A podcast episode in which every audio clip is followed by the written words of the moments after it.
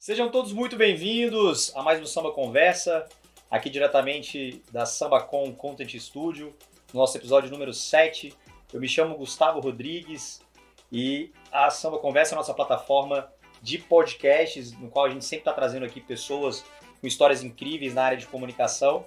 E para você que ainda não segue a SambaCon, não tem os canais para essa SambaCon, aqui vai uma dica para você. Segue lá a gente no Instagram, arroba sambacon com dois M's Acesse o nosso site sambacom.site e o nosso YouTube sambacom com dois M's também, tá bom?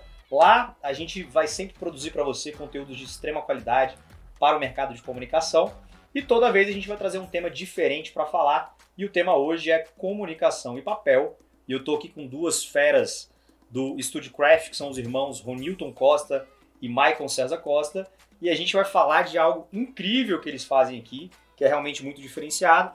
Esses caras simplesmente reuniram tecnologia com artesanato e criaram uma técnica super diferenciada de papercraft, revolucionando a indústria da comunicação.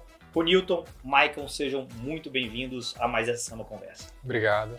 Obrigado. Bom demais. Galera, o nosso objetivo aqui, assim, eu já desde já dou os parabéns pelo trabalho de vocês. A, a, a, vontade de trazer vocês aqui já faz um tempo, desde quando o Lucas me mostrou o trabalho de vocês, quando a gente estava sentado naquela, na, na, naquela mesa de bar. E eu achei incrível. Falei, cara, não, peraí, os caras pegam um, uh, um negócio que teoricamente é, é, tá quase que extinto, que é o papel, e eles simplesmente conseguem colocar inteligência, criatividade, tecnologia, como a gente vê aqui, e conseguem agregar um valor absurdo, né? Para marcas e para produtos. E aí eu queria entender um pouquinho. Cara, conta para mim como é que vocês começaram com isso, como é que veio essa ideia, como é que, é, é principalmente, vocês chegaram até esse momento, né? Porque tudo tem um começo e vocês já estão com, com um certo tempo. Uhum. Então, começa contando um pouquinho pra gente aí como é que foi esse, esse início de vocês. É, primeiramente, obrigado aí pela oportunidade. Acho que é muito legal a gente falar de um projeto que a gente gosta muito, né? Que é, que é o projeto do StudiCraft. É, o StudiCraft, na verdade, assim, se eu puder resumir, ele na verdade é uma junção de várias experiências e, e vontades nossas de transformar algo que a gente é, é, digamos assim, algo mais que a gente uma pegada mais criativa que a gente sempre teve o desejo e, e transformar isso em realidade, né? Então, o estúdio ele nasceu por conta de uma demanda. É, eu sou do mercado de, de comunicação, né? então trabalhei como diretor de arte durante muitos anos, né? atendendo é, algumas agências aqui de Brasília. E um desses clientes que eu atendia na época que o estúdio começou a surgir era os Correios. Legal. E ocorreu uma demanda dentro do, da agência que a gente precisava resolver uma campanha de fim de ano, que era bem, bem comum, né, as campanhas de fim de ano do Correio, né? E naquele ano a gente propôs uma ideia que tinha uma estética que tinha... Era a campanha do Papai Noel dos Correios? Não? Isso, era a campanha é, do Papai Noel dos Correios. Então a gente queria aproveitar o, o, o mote da campanha e trazer alguma linguagem diferente do que já tinha feito, sido feito os anos anteriores. E essa linguagem é, era uma linguagem de papel, a estética de papel. A gente fez o, os layouts, a gente fez toda a campanha em, em cima disso, a gente apresentou e a gente ganhou o direito de executar essa campanha. Essa campanha, ela, ela, tinha, ela tinha esse diferencial, que é essa estética em papel, e a gente precisava descobrir fornecedores que pudessem transformar aquela ideia que a gente teve em realidade. Então a gente lidava com vários clientes, estúdios de 3D, ilustradores, é... só que a gente não, não achou com tanta facilidade um estúdio que tivesse um trabalho específico com papel. Alguns até achavam que poderia fazer o trabalho, mas a gente não sentia tanta confiança. É...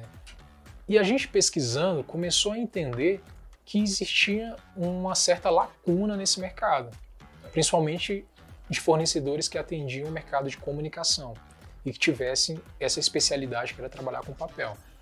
Ah, na época eu não entendia nada de, de como fazer alguma coisa, uma escultura em papel, mas eu tinha bastante referência. Então o diretor de arte ele tem isso, que ele tem muita referência, né? Então ele pesquisa muita coisa, separa as pastas, tem um Pinterest, tem uma série de coisas. E eu já tinha separado alguns um, alguns trabalhos legais que me inspiravam, né, em relacionado ao trabalho com papel. E eu sempre fui muito é, desafiado, eu sempre me desafiei muito, né, aprender coisas diferentes. E eu percebi que aquilo era uma oportunidade de talvez aprender uma coisa nova. E foi quando eu comecei a, a pesquisar mais a fundo, comecei a entender mais como é que funcionava. Talvez funcionasse aquela técnica específica que eu estava vendo, como é que. E eu comecei a, a rabiscar, comecei a pensar soluções para tentar resolver esse problema específico que era a campanha dos Correios. Então, então só recapitulando aqui. Vocês tiveram a ideia, vocês venderam essa ideia para o cliente, o cliente se amarrou, mas vocês não conseguiram alguém que executasse ela da forma que vocês tinham planejado, é isso? Isso, exatamente. Legal. E aí, nesse momento, a gente tinha que resolver o problema. Uhum. Então, quem trabalha com comunicação, principalmente o pessoal que trabalha com criação, eles são basicamente pessoas que resolvem problemas. Total. Então, a gente tinha um problema e a gente precisava resolver esse problema. É, de que forma, a gente não sabia ainda. Então, na época, eu trabalhava com outro diretor de arte, que também é um dos sócios do estúdio, que é o, é o Fábio Nascimento, né, que a gente chama de Fabão. Ele não pôde vir hoje aqui, mas ele também faz parte do estúdio. Um abraço pra ele. Um abraço, Fabão. Estamos representando aqui você aqui, meu amigo, mas. e que, que- e qual, qual o lance? O Fabão, ele tem um. Ele ainda hoje tem né, uma capacidade de pensamento que é bem diferenciada. Então, ele tem. Eu costumo dizer que ele tem uma cabeça de engenheiro. Então, ele consegue projetar coisas, consegue visualizar as coisas de uma maneira que aquilo contribui muito para você também pensar ideias legais. E sentei junto com ele ali, a gente começou a raciocinar de como, é que, como é que a gente poderia resolver aquele problema específico e a gente percebeu que a gente tinha capacidade de fazer aquilo. De uma maneira simples, de uma maneira não tão sofisticada, mas a gente conseguia resolver aquilo lá. Foi quando a gente começou a, elaborar nossos primeiros projetinhos e a gente conseguiu resolver bem aquilo, fizemos uns layouts mais legais e acabou, acabou aquilo virando uma, uma espécie de semente para que a gente pudesse pensar algo mais grandioso. Então a gente falou assim, cara, a gente teve uma experiência legal, que a gente gostou muito, que foi desenvolver esse projeto, e de que forma que a gente pode evoluir esse projeto aqui. Foi o momento que a gente começou a pensar um plano B, então, querendo ou não, essa era uma época é, onde o mercado de comunicação estava numa espécie de crise, né? Era o ano de 2015, 2016, né? Então, para quem trabalhou é, nesses anos no mercado sabe o quanto que foi difícil, né? A gente estava começando a demitir, é, a agência que a gente estava trabalhando na época ainda não estava demitindo, mas a gente sabia que em algum momento isso ia ocorrer também. Então a gente tinha que ter um plano B. E o nosso plano B era montar um próprio negócio. Então a gente sentou e falou, cara, vamos pensar um negócio nosso, mas um negócio que seja diferente e que ele traga pra gente um, um prazer, digamos assim, um prazer que a gente às vezes não tem dentro da agência. E a gente começou a desenhar esse modelo de negócio e foi quando a gente começou a, a montar o estúdio de fato, né? E foi quando a gente começou a estudar mais sobre a técnica, foi quando a gente começou a desenvolver a nossa metodologia, a nossa didática de trabalhar aquilo.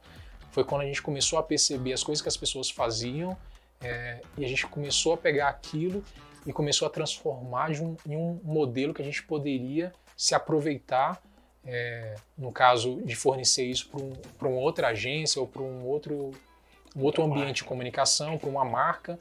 E a gente percebeu que aquilo tinha muito valor e que as marcas poderiam dar valor naquilo também. Então foi aí que o estúdio começou a, a surgir de fato, né? Genial, genial. E, e hoje, é, na verdade, o Studio Craft, ele, ele, ele explora uma técnica que é o papel craft, né? Paper craft. Papercraft.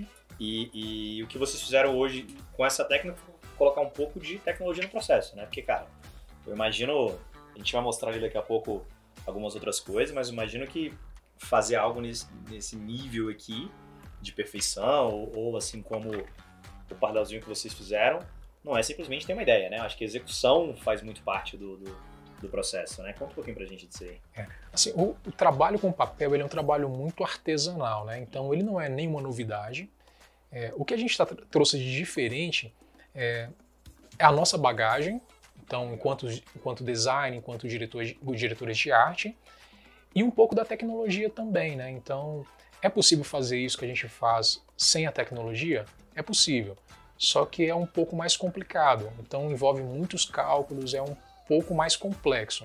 Então a gente começou a alinhar, a aliar a tecnologia, que era uma coisa que a gente já sabia, começamos a aprender coisas diferentes. No caso, por exemplo, nosso trabalho, o processo dele é tem uma parte que a gente usa software 3D, a gente tem outra parte que a gente usa um software de planificação, que é um software que vai basicamente fazer os cálculos é, daquilo que a gente projetou no 3D e ele vai planificar isso de uma forma que a gente possa imprimir ou recortar para depois a gente remontar e transformar isso é, nos projetos que a gente tem, que é o fisicamente. Então, ou seja, são esses três processos: é, modelagem, planificação e montagem. Então a gente só teve que meio que hackear qual seria o melhor processo para chegar no resultado final. Para chegar no resultado final. E não é qualquer resultado, é, a gente sempre pensou assim, cara, a gente tem que montar, tem que montar um método ou uma didática que permita a gente desenvolver basicamente qualquer coisa. Uhum. E foi daí também onde surgiu o, o, conceito do estúdio, né? O nosso conceito é, se é possível imaginar, é possível fazer. Então, é, esse conceito a gente leva muito a sério. Uhum. Então, desde o início, quando a gente montou o estúdio, a gente falou assim, cara, se a gente conseguir imaginar um projeto legal, a gente vai fazer de tudo para executar ele. E desde então, esse vem sendo o lema do estúdio e também. E vocês vêm conseguindo fazer, executando. Tava, tava analisando um Instagram de vocês, né? Eu queria que vocês contassem um pouquinho. Cara, eh, vocês criaram uma passarela de papel, né? Vocês fizeram um job aí com a, com a Vogue e vocês simplesmente criaram uma passarela de papel. Conta, essa eu quero ver o passo a passo exato, porque o resultado final dela é, é sensacional. Conta pra gente um pouquinho. É, até a gente chegar, por exemplo, no projeto da Vogue, que é esse projeto da passarela, que talvez seja o projeto mais grandioso do estúdio, né? A gente passou por uma série de etapas que foram primordiais para que a gente pudesse tocar esse projeto específico, né? Então, ou seja, lá no início a gente tinha, a gente testou vários modelos de negócios, né? Então, no início a gente era muito focado com área de decoração, com área de arquitetura. Então, a gente desenvolvia muito projetos de para ambientes né, de decoração em si. E depois a gente percebeu que esse modelo era um modelo que a gente gastava muita energia, por exemplo, montando as coisas. Então a gente estava com pouco tempo de raciocinar projetos mais legais do que aqueles. Então foi, foi o momento que a gente deu um tempo para esse tipo de modelo. Então a gente parou de vender peças, que a gente vendia as peças também é, como se fosse um, um produto de loja, e a gente começou a, a focar mais em projetos que é, exigiam mais a parte intelectual do que a parte braçal. E quando a gente é, começou a pensar dessa maneira, a gente começou a pensar coisas mais grandiosas, coisas mais interessantes, que chamavam mais a atenção das pessoas. Então a gente sempre teve uma preocupação, por exemplo, é de fazer belos registros dos nossos projetos.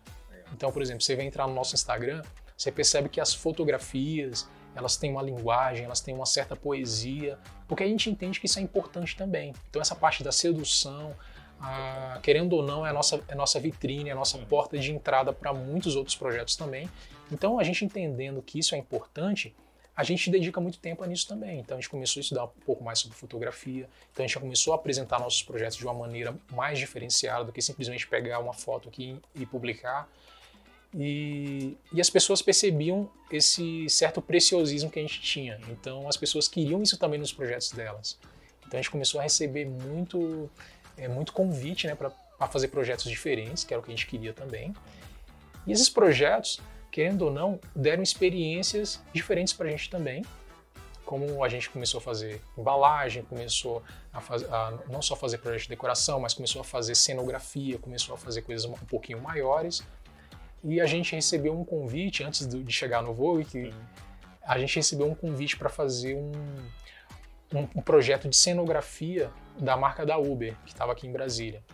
Então foi bem, bem interessante. Era uma agência que tinha pego esse, esse projeto da Uber e eles estavam com pouquíssimo tempo, eu acho que eles tinham uma semana para resolver 300 metros quadrados de espaço. Eles não sabiam. A comunicação dando muito tempo, né? Mudar Exatamente. Então, né? como a gente trabalha no, mercado de comunicação, a gente sabe que os prazos são todos curtíssimos, né? Uhum. Você nunca vai pegar um projeto com o prazo ideal, né? Então, a gente já sabia disso, né? Então, quando eles entraram em contato com a gente, passaram para a gente qual era a dificuldade que eles estavam tendo. Eles tinham que resolver 300 metros quadrados, não sabiam exatamente como. Aí eu recebi a ligação da agência, pedi para eles mais ou menos uma, uma hora, duas horas para pensar alguma coisa. Liguei para o Maicon, liguei para o Fábio, passei para eles a, a demanda e, e, a gente começou a pensar. E a gente chegou numa solução bem legal. A gente pensou um projeto, queria resolver esse problema deles de uma maneira rápida. A gente pensou a parte de logística também, então tinha essa questão que Onde gente... que era o espaço da Uber? O espaço da Uber era no Mané Garrincha, na parte de cima ali. É, eles iam fazer um, um, evento aqui em Brasília. Mas era um evento itinerário, né? Eles iam fazer aqui em Brasília, mas iam fazer em Goiânia e passar pelo Brasil inteiro. Exatamente. Aí tinha essa questão da logística também que tinha que pensar. Mas você tinha um, um curto de, um, um espaço muito curto de tempo ali. E a gente pensou um projeto que era um projeto flexível. Como é que era esse, esse projeto? Era basicamente uma folha de gramatura muito grande, 350 de gramatura. A gente desenvolveu uma faca especial é, para fazer os cortes dessa, dessa, dessas folhas de papel. E quando você dobrava, você virava como se fosse uma espécie de Lego uhum. a peça. E você ia montando cada pecinha, empilhando, ou seja, qualquer pessoa poderia fazer isso. E a gente pensou esse projeto, apresentou para o cliente, ele se amarrou na ideia, se aquilo funcionasse, claro, né? E perguntou se a gente tinha prazo para entregar no, no, tempo que eles queriam. Aí foi o momento que a Acontece gente... muito isso? Por exemplo, você vai, você fala, você tem uma ideia, você vende a ideia, mas você não tem ideia se aquela ideia na prática vai funcionar. É, a gente, hoje a gente tem que pensar, assim, logicamente ocorreu vários projetos nesse, nesse ah. sentido. Nesse, como a gente já tinha um pouco mais de maturidade, a gente já sabia que, que a gente tinha que entregar naquele prazo específico. Se desse errado, a gente sabia que era um problema grande para a gente, então era uma responsabilidade que a gente assumisse, a gente teria que entregar. Então não existia a possibilidade de não de entregar. Não entregar então, a, a gente entrou em contato primeiro com os fornecedores, né, que a gente precisaria comprar o papel, precisaria desenvolver a faca especial, precisaria de alguém para cortar isso, precisaria de alguém para empacotar e de alguém para entregar isso também. Uhum. Então, ou seja, eram várias Peça, vários fornecedores, várias peças que teriam que estar tá encaixadas ali perfeitamente para que a gente pudesse, de fato, entregar esse projeto específico. Acontece que, como a gente tinha muita ligação com essa galera, a gente fazia muitos projetos com eles, então eles já conheciam a gente, então foi num telefonema mesmo liguei pro o cara do papel, falei, cara, consegue separar quantidade X de papel? Era uma montanha assim de papel. Então, um papel offset que a gente chama, né, de 46 por 96, se eu não, ah, vendo. É, projeto. Então eu pedi para ele separar uma pilha grande de papel, mais ou menos nessa altura aqui. E o peso disso, né? E o peso, né? Que papel pesa demais, né? É pedi para ele entrar em contato com o cara que desenvolvia a faca. Então já desenvolvi, já elaborei o projetinho ali no, no programa mesmo para levar pro cara da faca para ele já ter noção da dimensão que a gente queria. O cara da faca já ia fazer naquela tarde mesmo a faca ali, já ia levar pro cara que ia cortar. Ou seja, a gente criou um ecossistema ali bem rápido só com uma ligação. Legal. Passando para o cliente, que eles conseguiriam entregar no prazo, então eles tinham três dias para produzir tudo isso para a gente entregar. E a parada começou a rodar, começou a rolar, começou a funcionar. O cara mandava os testes para mim, já pegava a placa, já tentava montar ali mesmo, ele mandava no celular, ou seja, estava funcionando. A gente pegou os papéis no dia que era para pegar, aí botamos no meu carro. Meu carro é um carro pequeno, né? Um Gol G5. Botei no porta-malas todos os papéis e a gente foi para levar no espaço, né? Eu lembro que esse dia foi engraçado, porque eu liguei pro, pro cara que era o André lá da agência e falei: André, tô aqui na frente do, do, do estágio, eu entro por onde? Ele, ah, você entra pela porta tal. Aí ele falou isso pra mim, é, mas entra pela porta tal, que é uma porta maior, que dá para passar o caminhão, não sei o quê. Eu falei, que caminhão, cara? Aí falou, uai, mas. aqui no meu golzinho. Aí, assim, aí, ele já ficou preocupado, né? Eu sentia pela voz dele. Aí falou assim, cara, mas que, como assim, cara? É... Aí eu falei, não, cara, eu tô trazendo meu carro.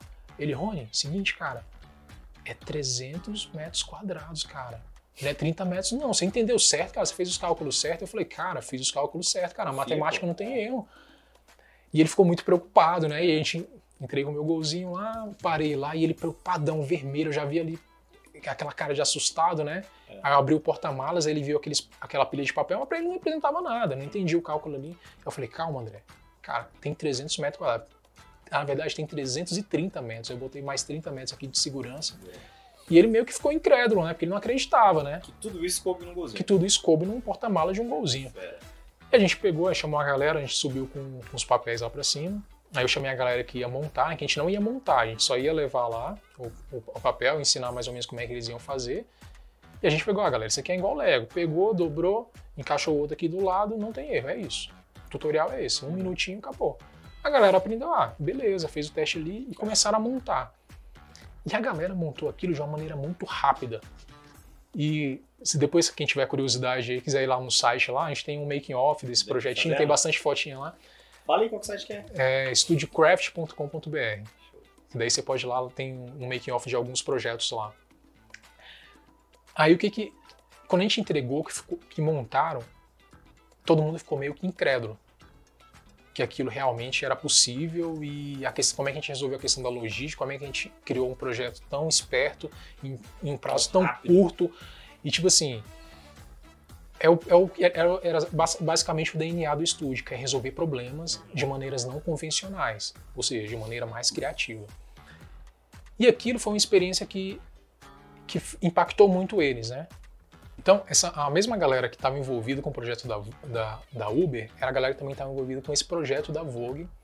É, na verdade, era uma licitação que eles iam participar. E eles perceberam ali, por exemplo, que como a gente entregou tão bem esse projeto, eles, tal, eles visualizaram ali uma oportunidade de encaixar a gente nesse projeto que eles estavam fazendo ali também. E foi, com- foi, quando, na, foi na, na hora que a gente fez a entrega, a gente fez uma reunião bem rápida, eles apresentaram pra gente o projeto que eles estavam fazendo, o que eles queriam fazer, e eles é, perguntaram se a gente queria participar desse processo também, que era essa licitação. Como a gente sempre teve esse espírito de fazer coisas que a gente nunca fez antes, Só novidade, né? só novidade. Então, é, a gente sempre teve esse pensamento de fazer coisas diferentes e coisas fora da caixa. A gente falou, cara, é um projeto que a gente nunca fez, mas é uma oportunidade da gente talvez levar um pouco do nosso DNA e descobrir coisas diferentes também do que a gente está habituado. E Ou a, gente seja, tava, e a gente tava em euforia ali também, cara, porque foi a primeira vez que a gente tinha entregado um projeto grande, né? Foram legal. 300 metros quadrados ali. Então a gente já aceitou a, a proposta já na hora mesmo. Vocês saíram do projetos menores Ah. assim e já encararam de A gente de fato se convenceu de que é, aquele slogan que a gente tinha, de fato valia mesmo. A gente colocou à prova, né? no conceito real. É, no conceito real.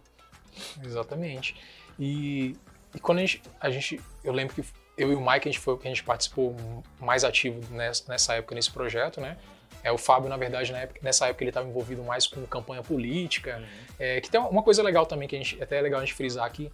Assim, um estúdio, ele, como ele sempre foi desenhado para ser uma válvula de escape pra gente, Uhum. A gente nunca parou de fazer as coisas que a gente fazia fora do estúdio. Legal. Então, por exemplo, eu sou design, sou diretor de arte, é, tenho outros projetos fora do estúdio, e essas experiências fora do estúdio é o que faz o estúdio ser o que é, que são experiências diferentes e que a gente pode transformar essas experiências em coisas legais. Então, por exemplo, o Michael ele trabalha também com- como design, como diretor de arte em, outro- em outros locais, desenvolvendo outros projetos, e ele traz essa experiência dele também para dentro do estúdio. Às vezes é isso que faz o produto ser tão criativo, né? Porque se você olha o teu negócio com uma válvula de escape, é um lugar ali onde você tá com a cabeça mais vazia, relaxando, você fica mais criativo, com certeza. E Exatamente. isso no produto final impacta de uma maneira maravilhosa. Mas continua com a Vogue que eu tenho outra pergunta depois da, Aí ah, chamaram a gente para participar desse projeto e a gente tinha um curtíssimo pa- espaço de tempo também para apresentar a proposta que eles queriam, que era uma passarela e alguns ambientes que iriam é, fazer com que esse evento da Vogue acontecesse, que era aqui em Brasília, né? Um evento muito importante, que eles é, é, Vogue Night Out, né? Fashion Night Out. Fashion Night Out, né? É, assim, é um, um Que ano evento foi isso? 2018. 2018 ou 2017, sou- não sou muito bom de data, mas é- foi mais ou menos nesse período. E esse evento é um evento muito grandioso para a marca da Vogue. Uhum. É, eles iam fazer aqui em Brasília a- essa edição e a gente tinha pouquíssimo tempo para resolver esse problema. Uhum. Então, qual foi o nosso pensamento? A gente tinha que fazer uma apresentação. A gente começou a raciocinar e falou assim, cara, como é que essa galera vai fazer essa apresentação? As outras pessoas que vão participar dessa Era uma licitação concorrência. era uma concorrência. Então, se eles forem apresentar de uma maneira convencional, eles vão fazer um PowerPoint, ou no máximo vão fazer uma apresentaçãozinha animada, vão fazer um 3D, vão fazer, vão tra- trazer a visão deles para aquele projeto, como é que eles acham que pode ser. E a gente tem a nossa maneira de pensar, que a gente pode trazer uma nossa maneira de pensar para essa apresentação também. Então, o que que a gente pensou? Cara, não vamos fazer nenhum PowerPoint, não vamos fazer nenhum 3D, não vamos fazer nada disso, porque a gente vai ser só mais do mesmo. Foi quando a gente sentou e falou, cara, a gente consegue desenvolver uma maquete de como é que a gente pensa que pode ser essa passarela? Então vocês fizeram a maquete da passarela para na apresentação na concorrência mostrar Isso, através da fazer maquete. o pitch. Exatamente. Sensacional. E o detalhe, quando a agência chamou a gente, é, um dos nossos acordos era o seguinte, que a gente teria carta branca para fazer exatamente aquilo que a gente acreditava que poderia ser o projeto, sem muita intervenção de quem estava envolvido ali no processo. Isso para a gente é crucial, porque a gente consegue impor o nosso DNA e talvez seja isso que, que faça com que as pessoas gostem dos projetos do estúdio também. Então, essa liberdade que o cliente dá para a gente, isso é essencial para que as coisas aconteçam para a gente. Então, quando eles deram essa carta branca, a gente sentou e a gente descartou muitas ideias, uhum. até chegar naquela ideia que a gente acreditava. E eles chegaram com alguma ideia para dar para vocês ou não? Assim, a gente tinha, querendo ou não, tinha um tema. Uhum. Era, era uma coisa de prisma, é, tinha algum, algum um, um, um, espaço cognitivo ali de é, que a gente tinha que seguir. Então não era, não era tão solto assim. Entendi. Mas dentro daquilo a gente podia pensar aquilo que a gente achasse que poderia ser o certo. Foi quando a gente pensou é, o, o, o concept né, dessa passarela e dos outros ambientes e a gente transformou isso numa maquete. A gente foi lá, desenhou da maneira que a gente sempre fez, os nossos projetos, esses projetos uhum. menores aqui. E a gente desenhou a maquete e essa maquete foi apresentada. E a gente acredita que a gente talvez tenha ganho esse projeto da Vogue. Da apresentação. Por causa da apresentação. Assim, não tenho certeza absoluta, mas a gente acredita que isso pode ter sido algo muito decisivo.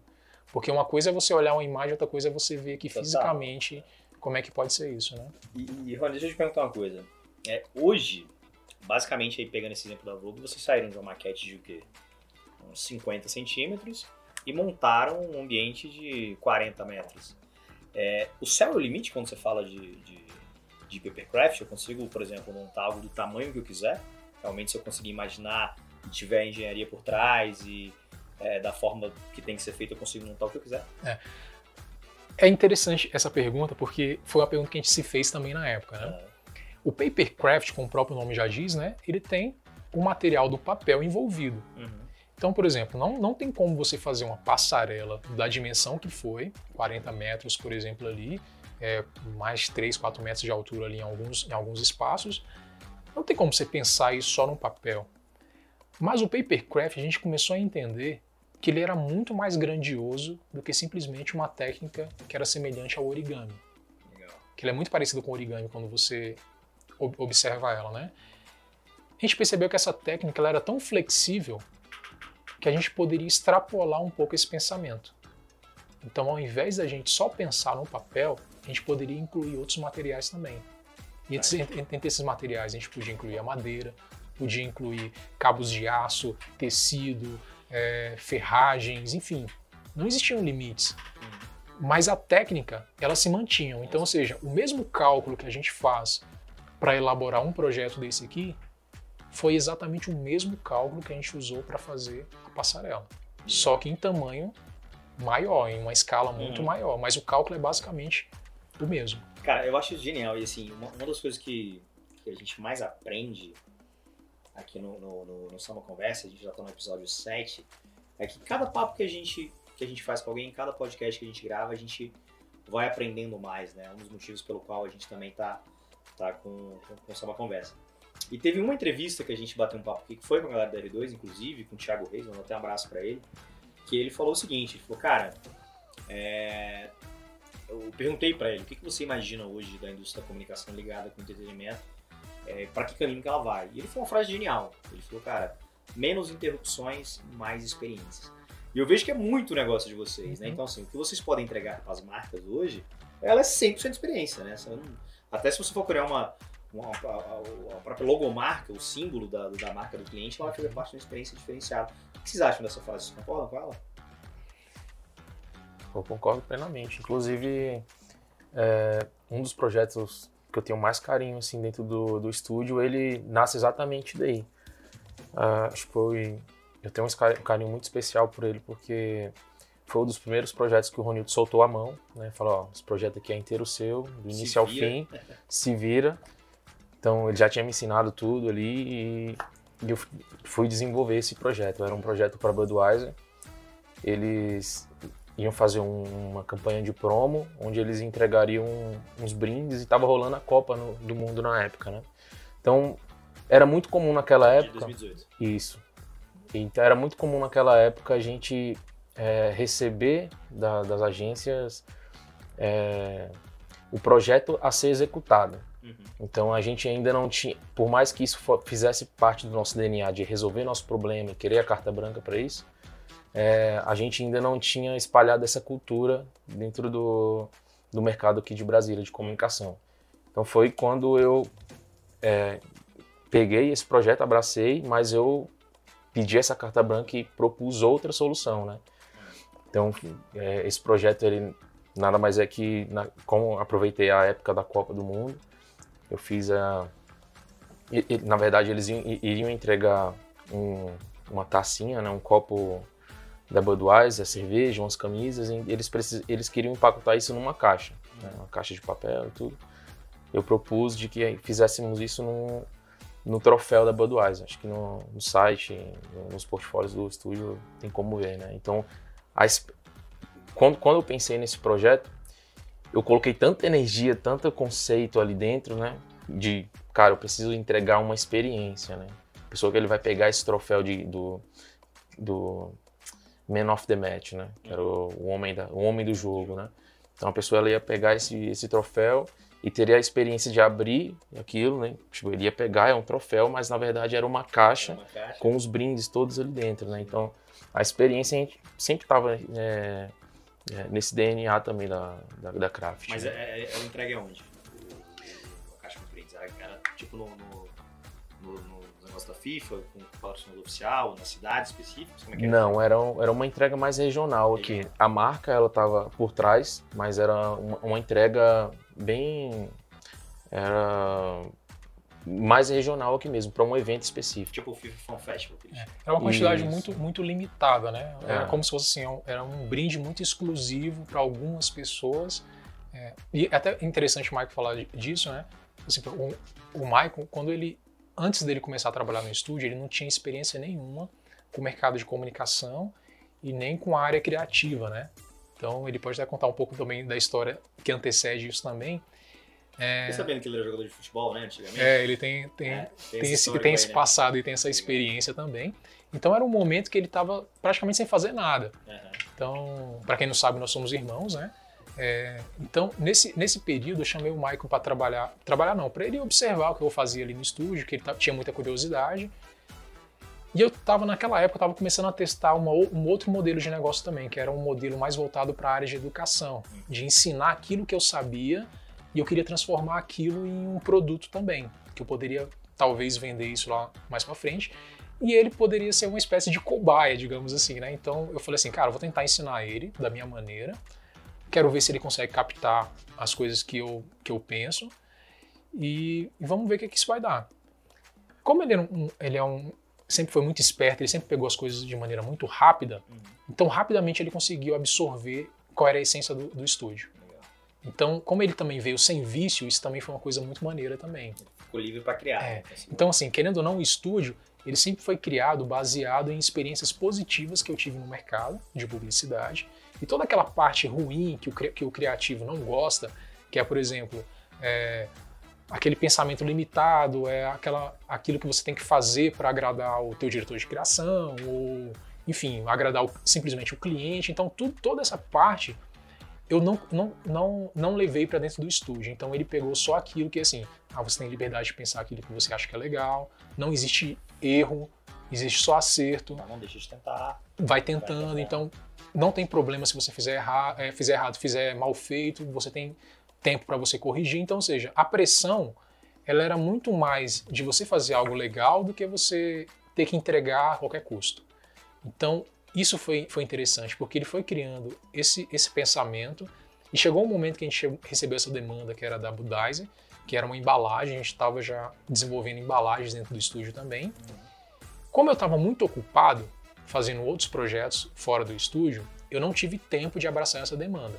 Então, eu já ia basicamente recusar essa, esse, esse projeto. Não, Foi quando eu pensei. Deixa comigo que o negócio vai. Liguei pro Michael e falei: Michael, seguinte, recebi uma demanda, o projeto é assim, você acha que você consegue fazer ele sozinho?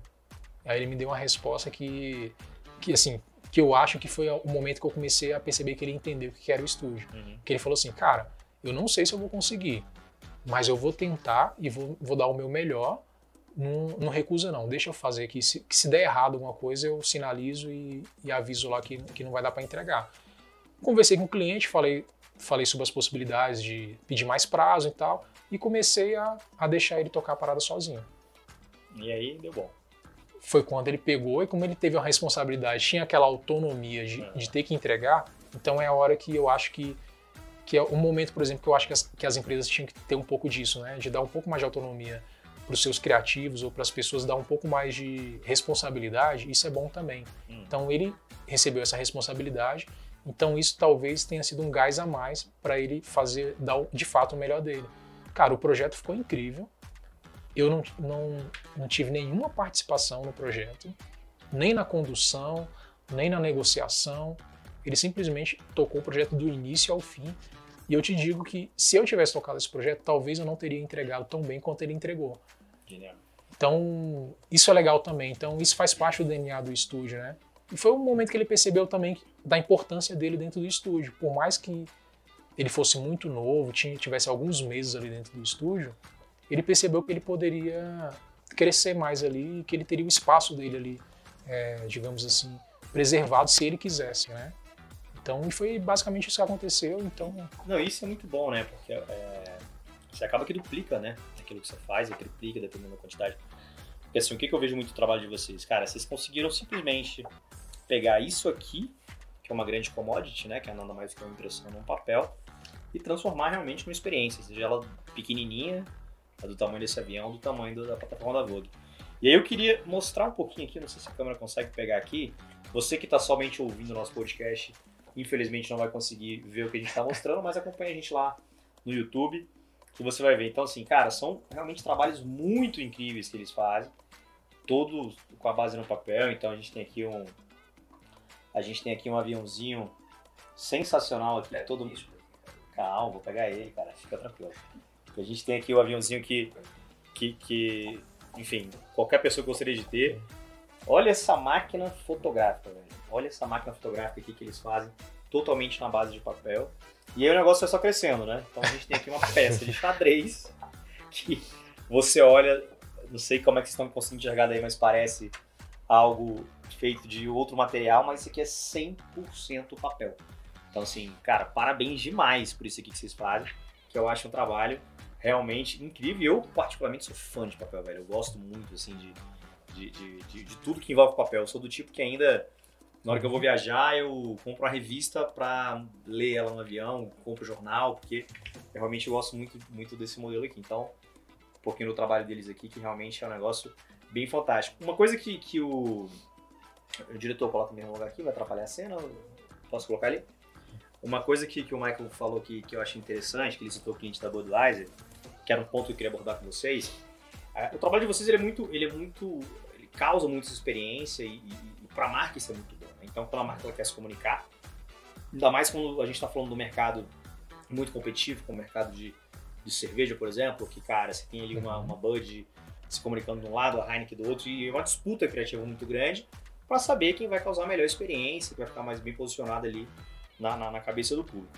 É, só que falando do mercado de Brasília hoje, o mercado de Brasília ele tem espaço para esse tipo de trabalho ou o, o, o grande o grande fomentador, as marcas que realmente se interessam, estão fora de Brasília, no HQ em São Paulo, por exemplo? Assim, ah, como é um projeto que ele tem uma característica muito disruptiva, quando as pessoas têm o primeiro impacto com esse tipo de trabalho, elas têm aquela sensação de impress, é, tem aquela impressão, é, digamos assim, de exclusividade de ver, aquela, de ver aquilo pela primeira vez, né? Então isso é um, é um ponto muito importante o nosso trabalho. Então, ou seja, as marcas maiores, como elas já têm no DNA delas é, basicamente aquela sensação, aquela ideia de que tem que construir coisas diferentes, então isso é um tipo de projeto que chama a atenção dessas marcas também. O mercado de Brasília, ele é um mercado que tem espaço para muita coisa ainda. Então, apesar do nosso mercado já ser um mercado muito consolidado, já ter, é, ter profissionais aqui magníficos aqui no mercado, acredito que ainda tem espaço para esse tipo de projeto também. Logicamente, a gente lida com, com clientes, que é, na, basicamente, que são clientes governamentais, né? Então, querendo ou não, o mercado de comunicação de Brasília, o, o, o dinheiro, né, o, o valor, está é, tá concentrado nesses clientes, querendo ou não.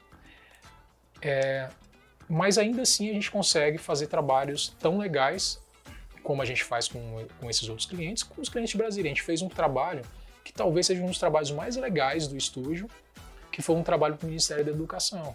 que foi um dos nossos primeiros projetos grandiosos, até antes da Vogue também. É, Para quem quiser acompanhar, tem no nosso site, tem no nosso Instagram também. É, que foi um projeto que a gente desenvolveu um livro pop-up que conforme você vai virando as páginas, vai acontecendo algumas coisas ali no livro, né? vai explodindo algumas coisinhas ali.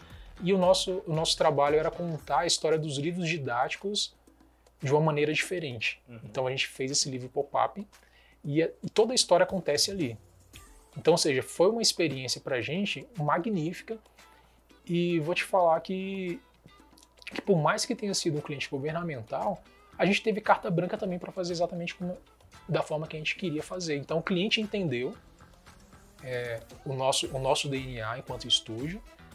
A gente, é, querendo ou não, a gente era um dos poucos estúdios, não sei nem se existe um, um, estúdio no Brasil que seja especializado só em papel, então a gente tem também essa vantagem né, de ser, querendo ou não, uma espécie de monopólio né, da, do, do, trabalho exclusivo em papel, né, que foi o nosso foco inicial. E, e isso ajudou a gente também a estabelecer algumas regras que, o, que os clientes e as agências é, entendem conforme a gente vai mostrando e conforme a gente vai é, exemplificando em forma de cases, né? Então, os clientes eles procuram a gente assim, cara, eu quero um trabalho tão legal quanto esse aqui que você fez. Eu quero um trabalho tão legal quanto esse que, você fez. Então, a gente explica como é que foi o processo de cada projeto antes de assinar qualquer coisa. E o cliente quer participar desse, desse processo também. E ele percebe que talvez esse seja o melhor, fosse o melhor caminho que ele tivesse que adotar mesmo. Né? Então, costuma ser uma construção bem, bem interessante, né? Mas voltando à pergunta, a gente tem sempre espaço para tudo. E se não tem espaço, a gente também cria. Cria, né? Não, e isso é um ponto muito interessante, assim, a gente já está no mercado aí já há um certo tempo de comunicação de uma forma geral, é, tanto o mercado de Brasília como os outros mercados, e, e, e Brasília geral, geralmente olha para fora, né? Então, assim, é, a galera que, cara, tá na faculdade, tá começando no mercado, acabou indo para fora, como achando o mercado totalmente diferente daqui. É, é, mas existe muito espaço aqui. Eu, eu, eu particularmente, você tocou num ponto de, de campanhas governamentais. Eu acho que para uma indústria que se tem, é, que se tem campanhas não mercadológicas, nem tanto mercadológicas, né, como são campanhas de utilidade pública, campanhas institucionais, eu acho que elas são mega criativas. Então existe uma qualidade criativa muito forte na, na Praça de Brasília com o briefing que se tem na mão, né? Então às vezes você não está vendendo um produto, você está vendendo uma conscientização, vendendo uma ideia e você consegue ser altamente criativo. A gente tem uma série aqui na Sambacom também, que é a série dos criativos que eles trazem, contam causos pra gente. E cara, histórias todas de Brasília e sempre muito interessantes aí, com clientes governamentais que, que fazem campanha de utilidade pública ou institucionais. Então acho que que é muito isso. Eu sempre gosto de fazer essa pergunta porque, porque é isso, né? Então, assim, o que vocês vendem hoje é uma, uma, uma extensão de uma marca, de alguma forma, ou de alguma ideia, né? Então, tudo isso acaba virando esse ponto que, que, que eu acho muito interessante. Eu queria que você contasse um pouquinho para mim, é, na verdade para a gente, para o nosso telespectador aqui, é, cara, basicamente assim, desses projetos maiores, a gente acabou não conseguindo trazer o projeto de fato, né, antes dele virar o produto. Mas assim, um projeto. A gente já entendeu que, que time de cada um deles eh, depende do deadline que é colocado dentro do, do processo do cliente. Mas tá com vocês? Cara, é um projeto que a gente vai criar pra gente, é um projeto criativo, a gente quer fazer uma coisa totalmente diferenciada. Quanto tempo isso demora? Assim? Quanta energia isso demanda? Carga horária? É, dias da semana? Como é que é um pouco desse processo criativo? Conta pra gente. Pode falar. Assim, cada projeto, ele ele tem algumas especificidades que são muito características dele. Então, ou seja, não existe nenhuma receita que diz assim, ah, o tempo ideal para esse projeto é tal. Vai, vai muito, é muito subjetivo. Então, por exemplo, a gente tem, a gente tem uma abertura muito grande dentro do estúdio, que é um espaço para a gente criar projetos autorais nossos, que não são projetos para nenhum cliente, não, é um projeto que a gente acredita, é um projeto mais artístico, digamos assim, né? Então a gente também tenta trazer um pouco dessa arte para dentro do estúdio. Não só resolver problemas, mas talvez transformar aquilo em poesia, em forma de papel, ou enfim, a gente tenta pensar dessa maneira também. Então, tem, existem projetos que a gente resolve de maneira muito rápida, porque a gente já sabe os caminhos. Quer ver um exemplo? Esse, por exemplo, esse, esse bispo aqui, que é essa peça de xadrez, eu, em uma tarde, eu modelei e fiz o projeto de quatro, cinco peças de xadrez. Bicho, imagina um tabuleiro inteiro disso aqui, velho. Que genial. Então, ou seja, porque eu tinha. Eu tava pesquisando referências de coisas que não tinha nada a ver com isso. E eu me deparei com uma, se eu não me engano, era uma peça de xadrez em tamanho grande, num instante, que eu achei lindo a decoração daquela foto ali. Eu falei, cara, que legal, eu posso fazer isso aqui em papel. Na mesma hora eu já abri ali meu computador, comecei a elaborar, peguei uma pecinha, comecei a modelar o xadrez e falei, cara, beleza, já tenho aqui uma peça. Já planifiquei, só precisava montar. Eu tenho um pouco de preguiça para montar as peças, vou te confessar. Então, é, essa é a parte que eu menos gosto, para falar a verdade. Eu adoro projetar, adoro pensar coisas completamente. Mas a parte braçal é uma parte que eu acho que pelo fato de eu ter montado tanto, mais tantas peças no, no início do, do estúdio, isso acabou me traumatizando um pouco. Então, o Michael ele já gosta de montar um pouco mais do que eu, mas também não gosta tanto assim. Mas é, a peça de xadrez, por exemplo, eu montei ali uma tarde, falo, faço vários projetos muito rápidos, mas a parte braçal é a parte que me pega um pouco mais. É interessantíssimo. É, uma coisa que eu queria. Nosso tempo está acabando aqui, o diretor já sinalizou aqui no, no ponto. É, uma coisa que eu sempre gosto do, do, do papo, principalmente nesse final, é a gente sempre tá deixando um recado para o mercado de comunicação em si, né? Então, se vocês pudessem deixar um recado hoje para o mercado de comunicação, principalmente é, é, para onde caminha a comunicação e o papel, por exemplo? O que, que vocês dariam de recado para as marcas, para os profissionais, para as pessoas que fomentam esse mercado? Eu, queria até fazer talvez uma relação. Eu vi que você tocou ali, por exemplo, no, no lance de, da folha de commodity, que você uhum. pode transformar essa folha em algo mais grandioso, você pode estabelecer valor naquilo que todo mundo enxerga de uma maneira mais convencional. Uhum. E eu enxergo o mercado de comunicação da mesma forma também. Então, por exemplo, independente de todas as mudanças, se o mercado vai deixar de ser offline, vai ser digital, se o mercado hoje vai encaminhar para isso. Uma das coisas que nunca se perde no mercado de comunicação é a nossa relação com a ideia. Então, a ideia ela sempre vai prevalecer, independente do, do período. Então, aquelas pessoas, aqueles profissionais que a gente sempre admirou, é, que não talvez não tivesse tanta tecnologia como a gente tem hoje, tanta capacidade de executar coisas que a gente tem hoje, mas ainda assim a gente admira eles por alguma, por alguma coisa, e é basicamente a ideia. Então a ideia, ela é a essência do nosso mercado. Então, o que a gente não pode deixar de perder é essa nossa intimidade com aquilo que é o nosso diferencial. Então, ou seja, é, quando a gente fala, por exemplo, do nosso mercado de Brasília, que é um mercado muito mais voltado para resolver problemas governamentais, a gente tem que passar a enxergar é, esses briefings ou essas demandas de uma maneira diferente também. E, e buscar soluções para resolver isso da melhor maneira possível, da maneira mais criativa. Eu sei que é muito difícil, porque eu já tive lá dentro também, a gente sabe uhum. que não depende só de você, mas ainda assim a gente consegue estabelecer esse tipo de pensamento. Nem que não seja, nem que você não consiga resolver da maneira que você queria, mas você vai resolver de uma maneira, de uma maneira muito melhor. E se você ainda não, não quiser, é, você ainda não for atendido nessa, nesse, nesse seu tipo de pensamento, você pode trazer isso para um negócio seu, como a gente fez. Já que a gente não tinha tanto espaço para resolver tantas coisas legais como a gente achava que o mercado estava dando para a gente, a gente foi lá e criou o nosso, nosso, nosso negócio, né? Que é a nossa válvula de escape, né? Michael, esse é o recado, deixa pra gente aí. Cara, acho que o mercado de Brasília ele tem rompido muitas barreiras aí, já, né, ao longo do tempo. A própria R2, que teve, teve aqui em outro dia, que é, ele rompeu um pouco dessa barreira também do, dos olhares de, de entretenimento aqui para Brasília, né, porque a gente tinha muito esse, esse, esse estigma de política, enfim, isso é, vem para o mercado de comunicação também. E a gente tem rompido muitas coisas, tem muita coisa que é fora é, é, comunicação governamental. Né? Então, acho que o, o, mercado de comunicação, ele, ele como se diz, é, cada vez mais disruptiva, né? Tipo. É, acho que ele, a gente não pode colocar barreiras na, na criatividade. Até porque ele é criatividade, né? Ele mexe é, com criatividade. mexe com criatividade, né? Então, é, a gente não pode colocar barreiras ali mesmo, né? Sim, só pegando o gancho disso que o Marco falou, né? É, eu acho muito importante é, a gente, enquanto profissional da área de comunicação, principalmente aqueles que trabalham na área de criação, é você buscar experiências diferentes daquela que você está acostumado. Então, quando ele tocou no assunto da R2, eu trabalhei durante um tempo com o pessoal da R2, né? E foi um momento que eu queria, quis buscar um pouco dessa disrupção, né? Uhum. Eu queria entender um outro mercado, eu queria entender uma outra forma de, de se pensar a comunicação. E eu via que o mercado de, de entretenimento aqui em Brasília é, de eventos estava crescendo bastante, né? principalmente com o expoente da R2.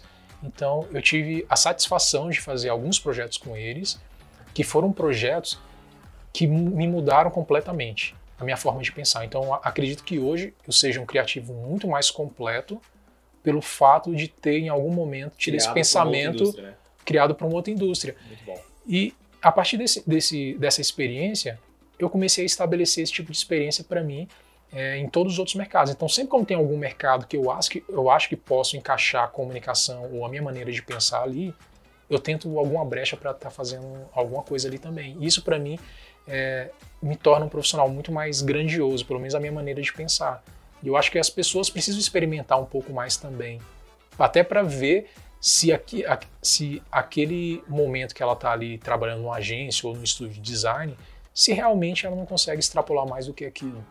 Então, essa é uma dica que eu dou para a galera que quer trabalhar no mercado de comunicação, é só não se feche. Portas existem para todos os lugares. Maravilha, galera. Nosso tempo vai acabando, papo realmente incrível, velho. Como eu falei para vocês, é um negócio que eu adoro, é a questão do papel. E assim, mais uma vez, parabéns demais para vocês. Eu acho que o trabalho de vocês é muito diferenciado mesmo, assim. É, é, é fácil ver um trabalho quando ele é completamente diferenciado. A gente já está na indústria de comunicação já faz um certo tempo e eu, particularmente, nunca tinha visto nada igual feito de papel. Achei realmente incrível. A gente vai ficando por aqui com mais um Samba Conversa. Hoje eu bati um papo com o pessoal do Estúdio Craft, os irmãos Michael e Ronilton. E, cara, obrigado mesmo pela presença de vocês. A casa está sempre aberta. Quiser usar o estúdio aqui para produzir, para criar, enfim, o que vocês quiserem, vocês estão sempre bem-vindos por aqui, tá bom? a gente agradece aí. Muito obrigado. Valeu.